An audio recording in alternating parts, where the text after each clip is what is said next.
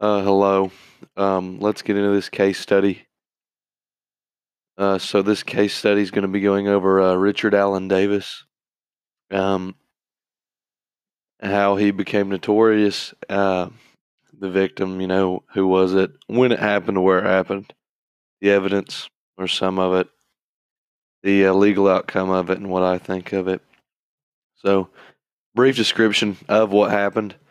Richard Allen Davis was convicted of raping and murdering Polly Klaas after sneaking into the Klaas home and abducting her during a sleepover she was having with a couple friends.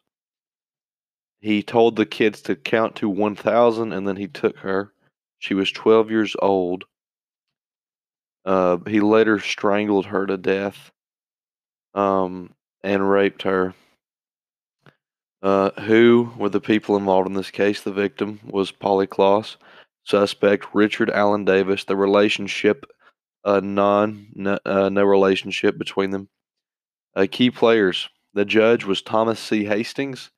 Uh, Richard Allen Davis's appeals attorney was attorney Philip Cherney, and the sergeant that was there for his confession tape and all that was Sergeant Mike Meese.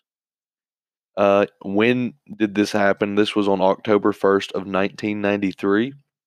It was in Petaluma, California, California, and it happened in the Klaas home at 10:30 p.m. Uh, all right. Um. So, forensic evidence. Uh, Davis's palm print was matched with the palm print from the crime scene, so kind of like a printing type deal. He became a suspect after having his palm print matched with that palm print. Um, he had the did he have the means, motive, opportunity? Yes, he had the means to do it. Um, because for one, he was a grown man versus children. So I mean, he could have taken two of them if he wanted. Um, his motive was sexual. Uh, opportunity wise, um, yes, he had the opportunity to do it because the other children weren't going to stop him. He was just going to get away with her. Um, the legal outcome.